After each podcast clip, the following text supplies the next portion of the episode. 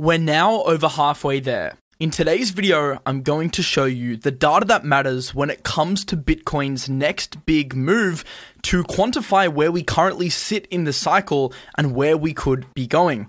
I will also give you an update on the current market dynamics relating to the Bitcoin spot ETF to take a look at what could happen in the remainder of Q4. It's going to be a massive show. Click the like button if you enjoy this style of content. And without further ado, let's get straight into the video. As you can see in front of you on the screen, there is a chart which dictates price versus time capitulation.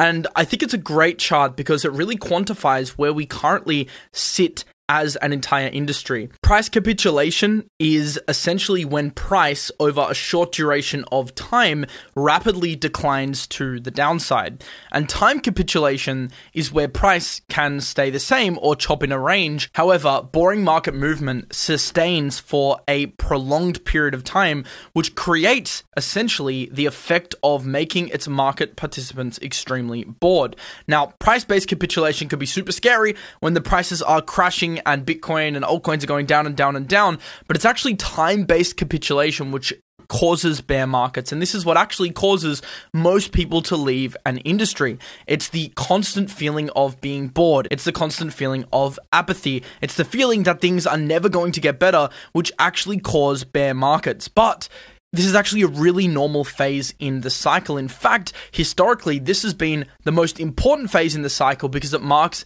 an extremely important accumulation zone. For those that remain consistent and patient in their approach to the market, this is actually a zone where some of the greatest opportunities lie, not just for crypto investors, but also VCs and industry participants and builders who are willing to weather the storm. So if you're watching this video right now, it means you're still here which is really half the battle, considering the majority of retail participants have now exited the market. The rest, I assure you, will be back later. So I want to show you on the charts this theory contextualized in terms of the time frames that we're talking about here. Bitcoin history, in terms of time capitulation, seems to be repeating itself. If we go back to the 2018 cycle, we can see that the bull market peak to the bear market trough took 51 weeks. So this is the peak of the market to the low of the market. We can compare this to the exact same pattern which played out in 2021 with the bull market peak marking itself here at 69k and then the bear market trough marking itself at the 15k zone.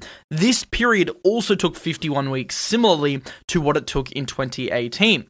Now we are currently in this black box which is a period which played out between 2019 and 2021 where price moves sideways. And this is where most of the market participants decide to leave. This is the period where time capitulation starts to set in. But if we compare this period time wise to the last cycle, then we can assert that we're currently more than halfway, around 51% of the way through this period of 96 weeks. Now, this cycle, will it be the exact same as last cycle? No, despite the fact that the bull market peak to trough was the exact same 51 weeks, it doesn't necessarily mean that this period is going to be exactly 96 weeks. And and we'll get into a couple of the reasons why uh, a little bit later in the show that you need to know about. However, it's important to assert that until proven wrong, we are still following this pattern, which is a completely normal pattern. So if you're feeling like this time's different, if you're feeling scared about where we currently sit in the cycle, rest assured,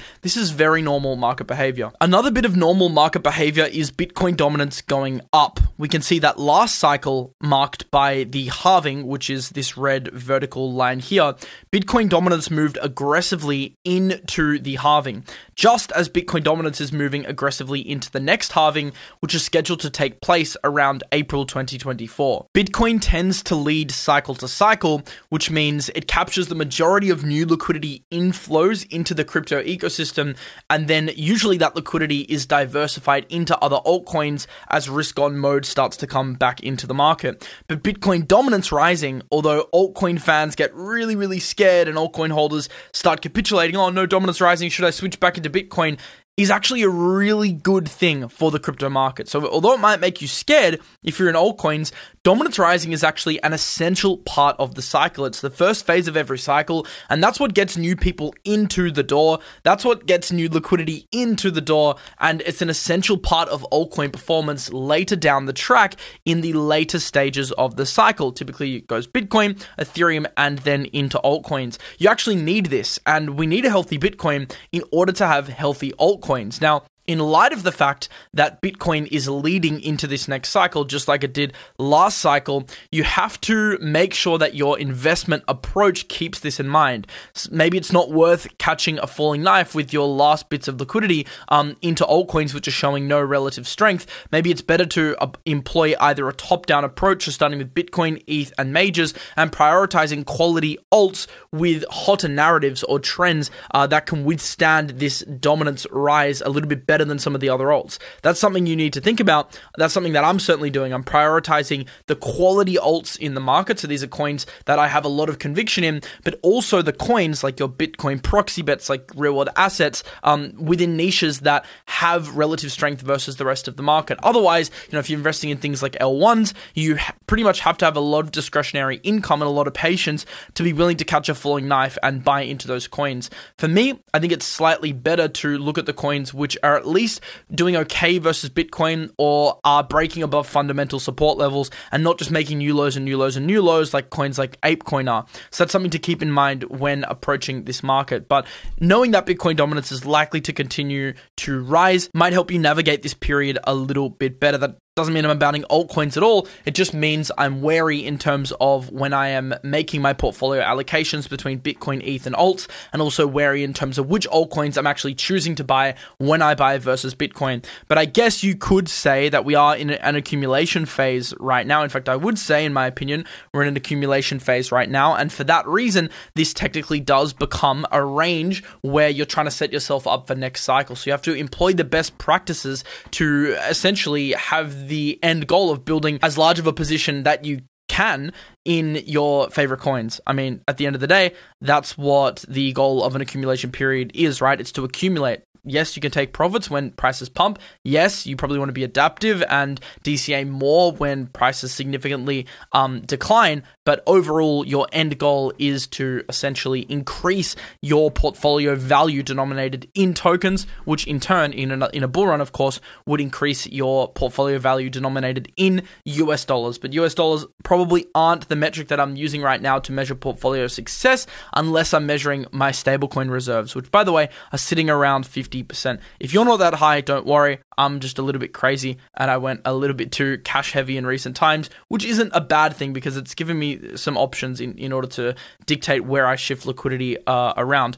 ETH BTC is interesting when it comes to this altcoin discussion because it is now breaking below. I mean, it just upticked, but looks like it wants to break below this major support level. Last time it broke below, it did deviate and then held above. Then ETH BTC went on a run. So if we do see a divergence here, this actually could be a decent support play. But I would rather wait for the break of trend, which would mark itself via breaking this uh, downtrend here, which would come in roughly 6% time. So I would miss the pivot off the horizontal lows here, but I would get in on an official break of structure, and that would also mark the breaking of your next low um, that you would need to clear, which is in the 6 1 region. So something like this, if we came back down and then start to br- break above, would give you a, a few different entry opportunities one at support, one on the break, and then one on the break of the previous lows. That's an interesting ETH BTC trade, which could basically just be shifting Bitcoin into ETH, or you could use use ETH as a proxy for the altcoin market and shift Bitcoin into alts. But we do need to see how we react in this region, and this is the weekly chart. So even if that plays out, that's going to take you to the end of December. This isn't something that's happening this week, it's a weekly chart. So just keep that in mind if you were charting ETH BTC.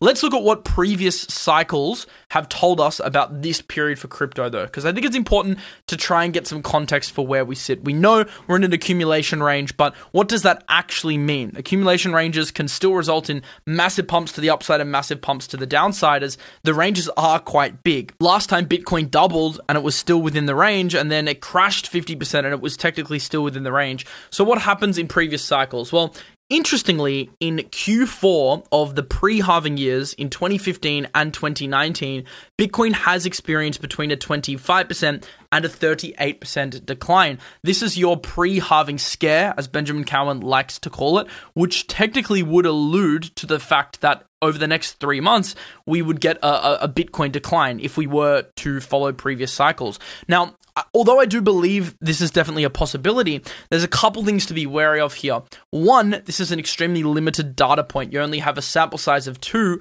when it comes to affirming whether this time will follow the previous cycles. And two, you have the Bitcoin spot ETF being a major driving factor behind price action at the moment. It would probably take a Bitcoin spot ETF rejection or some massive delay or hiccup, which isn't really possible given that the last deadline is on for ARK and 21 shares is on January 10th, or it would take um, the ETF being approved uh, and some other massive macro event to affect the stock market and, and also affect crypto. It would probably take something pretty big to crash crypto 30% this time, but it is something to be wary of um, if you're getting, you know, crazily uh, into the Bitcoin spot ETF, likely approval. Maybe it's just something to be wary of. I'm going to talk about where we do sit in terms of a spot ETF approval in just a couple minutes here. But irrespective of whether we do get that drop, one thing that the previous uh, cycles are alluding to is the fact that we potentially are in the early stages of a Bitcoin bull market. If you count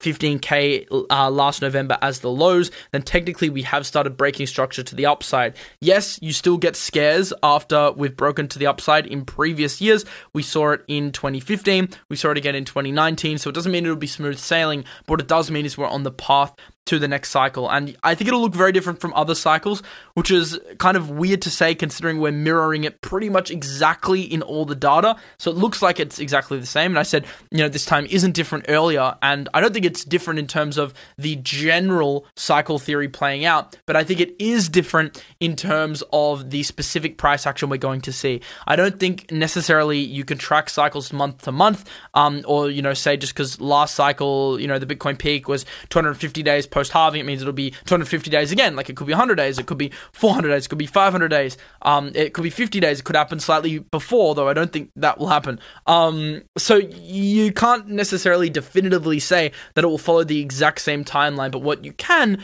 um, allude to is the fact that we are following these macro cycles, and I think that's the more important thing than trying to time the market exactly. If you get caught up in trying to time month to month movements in the market when you're trying to create a broader portfolio, I think it's going to be really difficult to stay on top of the market. It'd be very easy to get wrecked if you're doing so. For me, I prefer to position myself with the theory that we're going to see a peak uh, within some point in the next two years, and you know slowly saturating my portfolio in instead of going crazy all at once and or taking massive profits and underexposing myself to the market during certain periods. That doesn't really work for me. I'm more of a t- I'm more of the type of guy that likes to set and forget build long term positions and maybe use some short term trading to make short term profits if there are opportunities, which, of course, when the market pumps, there seem to be plenty of opportunities. Now, what I want to do is go through the Bitcoin spot ETF, talk about immediately what could happen to Bitcoin in relation to this and what the deadline is. And then I want to talk about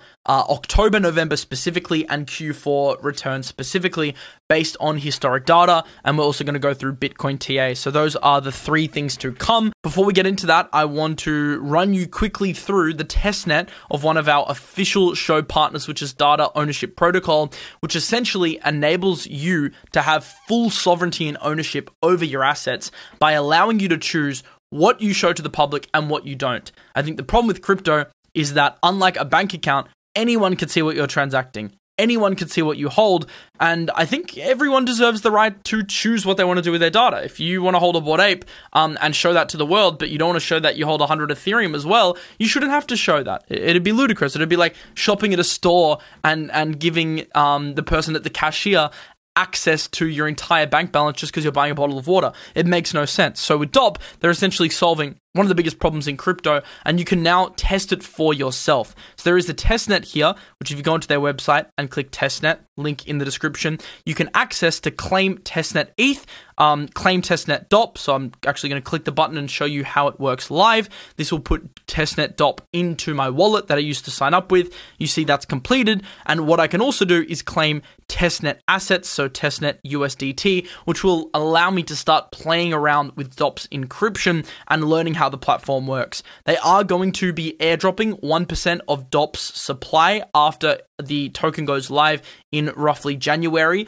to early testers of the product. So if you do want to potentially get a DOP airdrop, using the testnet certainly would bode well for that. And there's a link in the description if you do want to use the testnet. You can see I did three of the major transactions here. I claimed testnet ETH, DOP, and, and USDT. It's free, of course, as a testnet, so they're not real assets. If I go to claim testnet assets, I can enter like a thousand USDT, for example. I can click claim. This will give me assets in my testnet wallet. You see how it's successful. Then what I can do is I can scroll down to encrypt assets and I can start encrypting assets on the platform. So I've got USDT here. I can select the amount. So let's say uh, 10,000 tokens because that's the amount that's in my wallet. Click encrypt click confirm. And as you can see, my assets are successfully encrypted. So this is how easy it's going to be when the protocol officially launches on mainnet. You can then use the send assets function to send your encrypted assets and then no one can see the assets that you've encrypted. So you can choose to encrypt what you want and you can choose to show the world what you want as well. So you have full so- sovereignty over your own assets. I'll complete the remaining tasks here uh, in a future video, but you get a good idea for how to use the testnet now. Link in the description. Pretty cool stuff, as you can see. Um, I think it's going to be very useful for a lot of people. Now, getting on with the Bitcoin discussion, let's start with the Bitcoin spot ETF which currently has its next major deadline on November 17. But assuming it gets delayed, like the other initial deadlines have been delayed, all eyes are now on 21 shares and ARK's final deadline on January 10th. Of course, it could happen anytime prior, but I think that the SEC might kick the can just a little bit further down the road here. We also have Grayscale tomorrow, who are set to have comments by the courts based on their case. Good comments could obviously be a catalyst to speed things up a bit in terms of the market's anticipation. Bad comments could set us back a bit, uh, but Friday will definitely be a big day to watch in terms of what the courts say about Grayscale. We did see the SEC said they wouldn't appeal Grayscale's court win over the spot Bitcoin ETF conversion. So, I mean, the assumption here is Grayscale will be able to convert their futures ETF into a spot ETF. And this is what the market is telling us, given the fact that the GBTC premium is now reaching the territory of minus 14%. Previously, it was like minus 45%, which is pretty crazy. So, a Bitcoin spot ETF does seem to be on the horizon, but of course, January 10 is that final deadline for the first ETF. Once one's approved, I do think we will likely see most of the others, if not all of the others, be approved at once, assuming their paperwork has checked out, which means pretty much a Bitcoin spot ETF has a strong possibility of being approved within 85 days. It's 85 days until January 10th. And sometime before that, we should see a Bitcoin spot ETF approval, unless there is some major hiccup. Of course, that would probably be uh, your catalyst for this Rekt Capital um, prior halving thesis to end up playing out but I think that's not the case. The probabilities I'm seeing are 80 to 90% from most analysts at Bloomberg. Let's continue to look at Bitcoin monthly performance now, just as a little bit more of a data point behind what could happen in Q4. Historically, Q4 is actually Bitcoin's best quarter, and November and December are also pretty strong green months 35% for November, 10% for December. November actually being Bitcoin's strongest month in history. So, this is something to take note of. We are now heading into Bitcoin's strongest month in roughly two weeks' time. That is obviously positive for the market. That could line up with the Bitcoin spot ETF approval, but of course, you can't read too much into these data points because, once again, Bitcoin is still a relatively new asset and seasonal data like this can often be misinterpreted, but it's still something positive to take into next month. Um, but I think TA gives us a much better idea of where we sit. So let's look at the TA. TA is actually leaning pretty bullish for Bitcoin right now. We did finally break above the 200 MA. This was the major level that we failed to break above in August and in October. We have officially held above. Not only that, uh, but we've retested and we are now starting to print a pretty bullish daily candle. You can also see that we are making our way towards the range high zone where we previously got rejected at 30,500. Your range lows are 25,000. In terms of trading right now, though, it's for me kind of a no trade zone. Yes, there is maybe a small trade at this 200 MA to long um, up until range highs of 30k, but for me, that's not the most high risk reward trade. For someone like me that's not really a scalp trader and will trade over longer time frames, I like to take trades at the extremity of a range, and that being range highs around the 30,500 zone or range lows at the 25k zone. Because until we break above, we're still technically in a range that we've set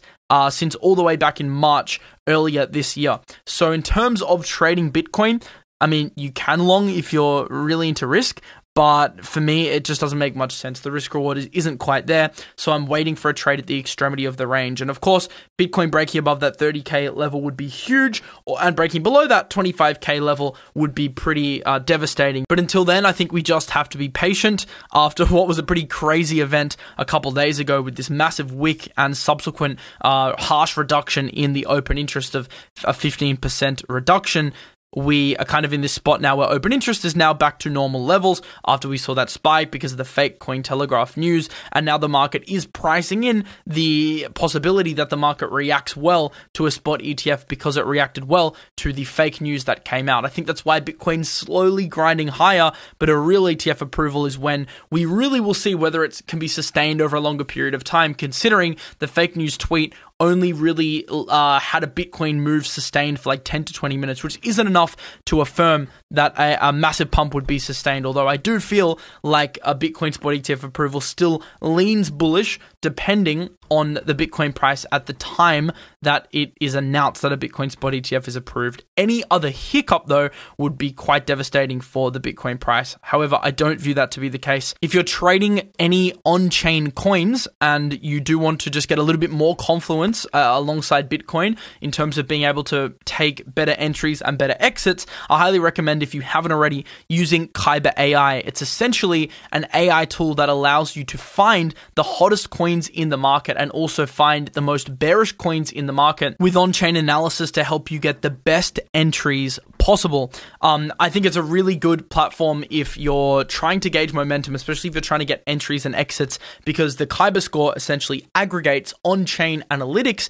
based on net flows and the trading volume and the types of trades to give you a bearish or a bullish indicator for any given token on any day that you can search up using the search function on the website. They've also made a variety of new changes. They've integrated a Kyber Score Delta, which is a new ranking list that allows you to spot tokens transitioning in their bullish to bearishness or bearish to bullishness. You can make your custom watch list now. So if you want to track certain coins that you're holding or wanting to get entries on, that can be a way for you to be able to find um, certain market movements. And you can also look at funding rates live. So you got funding rate data as well as UI and UX upgrades to the platform to make it even better to use. For crypto Banter subscribers, I assume you are a subscriber. If you click the link in the description below to Kyber AI, you will get early access quicker than the rest of the general public. Of course, it is a free application, but for the majority of users, you'll need to wait in a waiting list because of the beta. But if you are a Crypto Banter member, they will expedite the process. So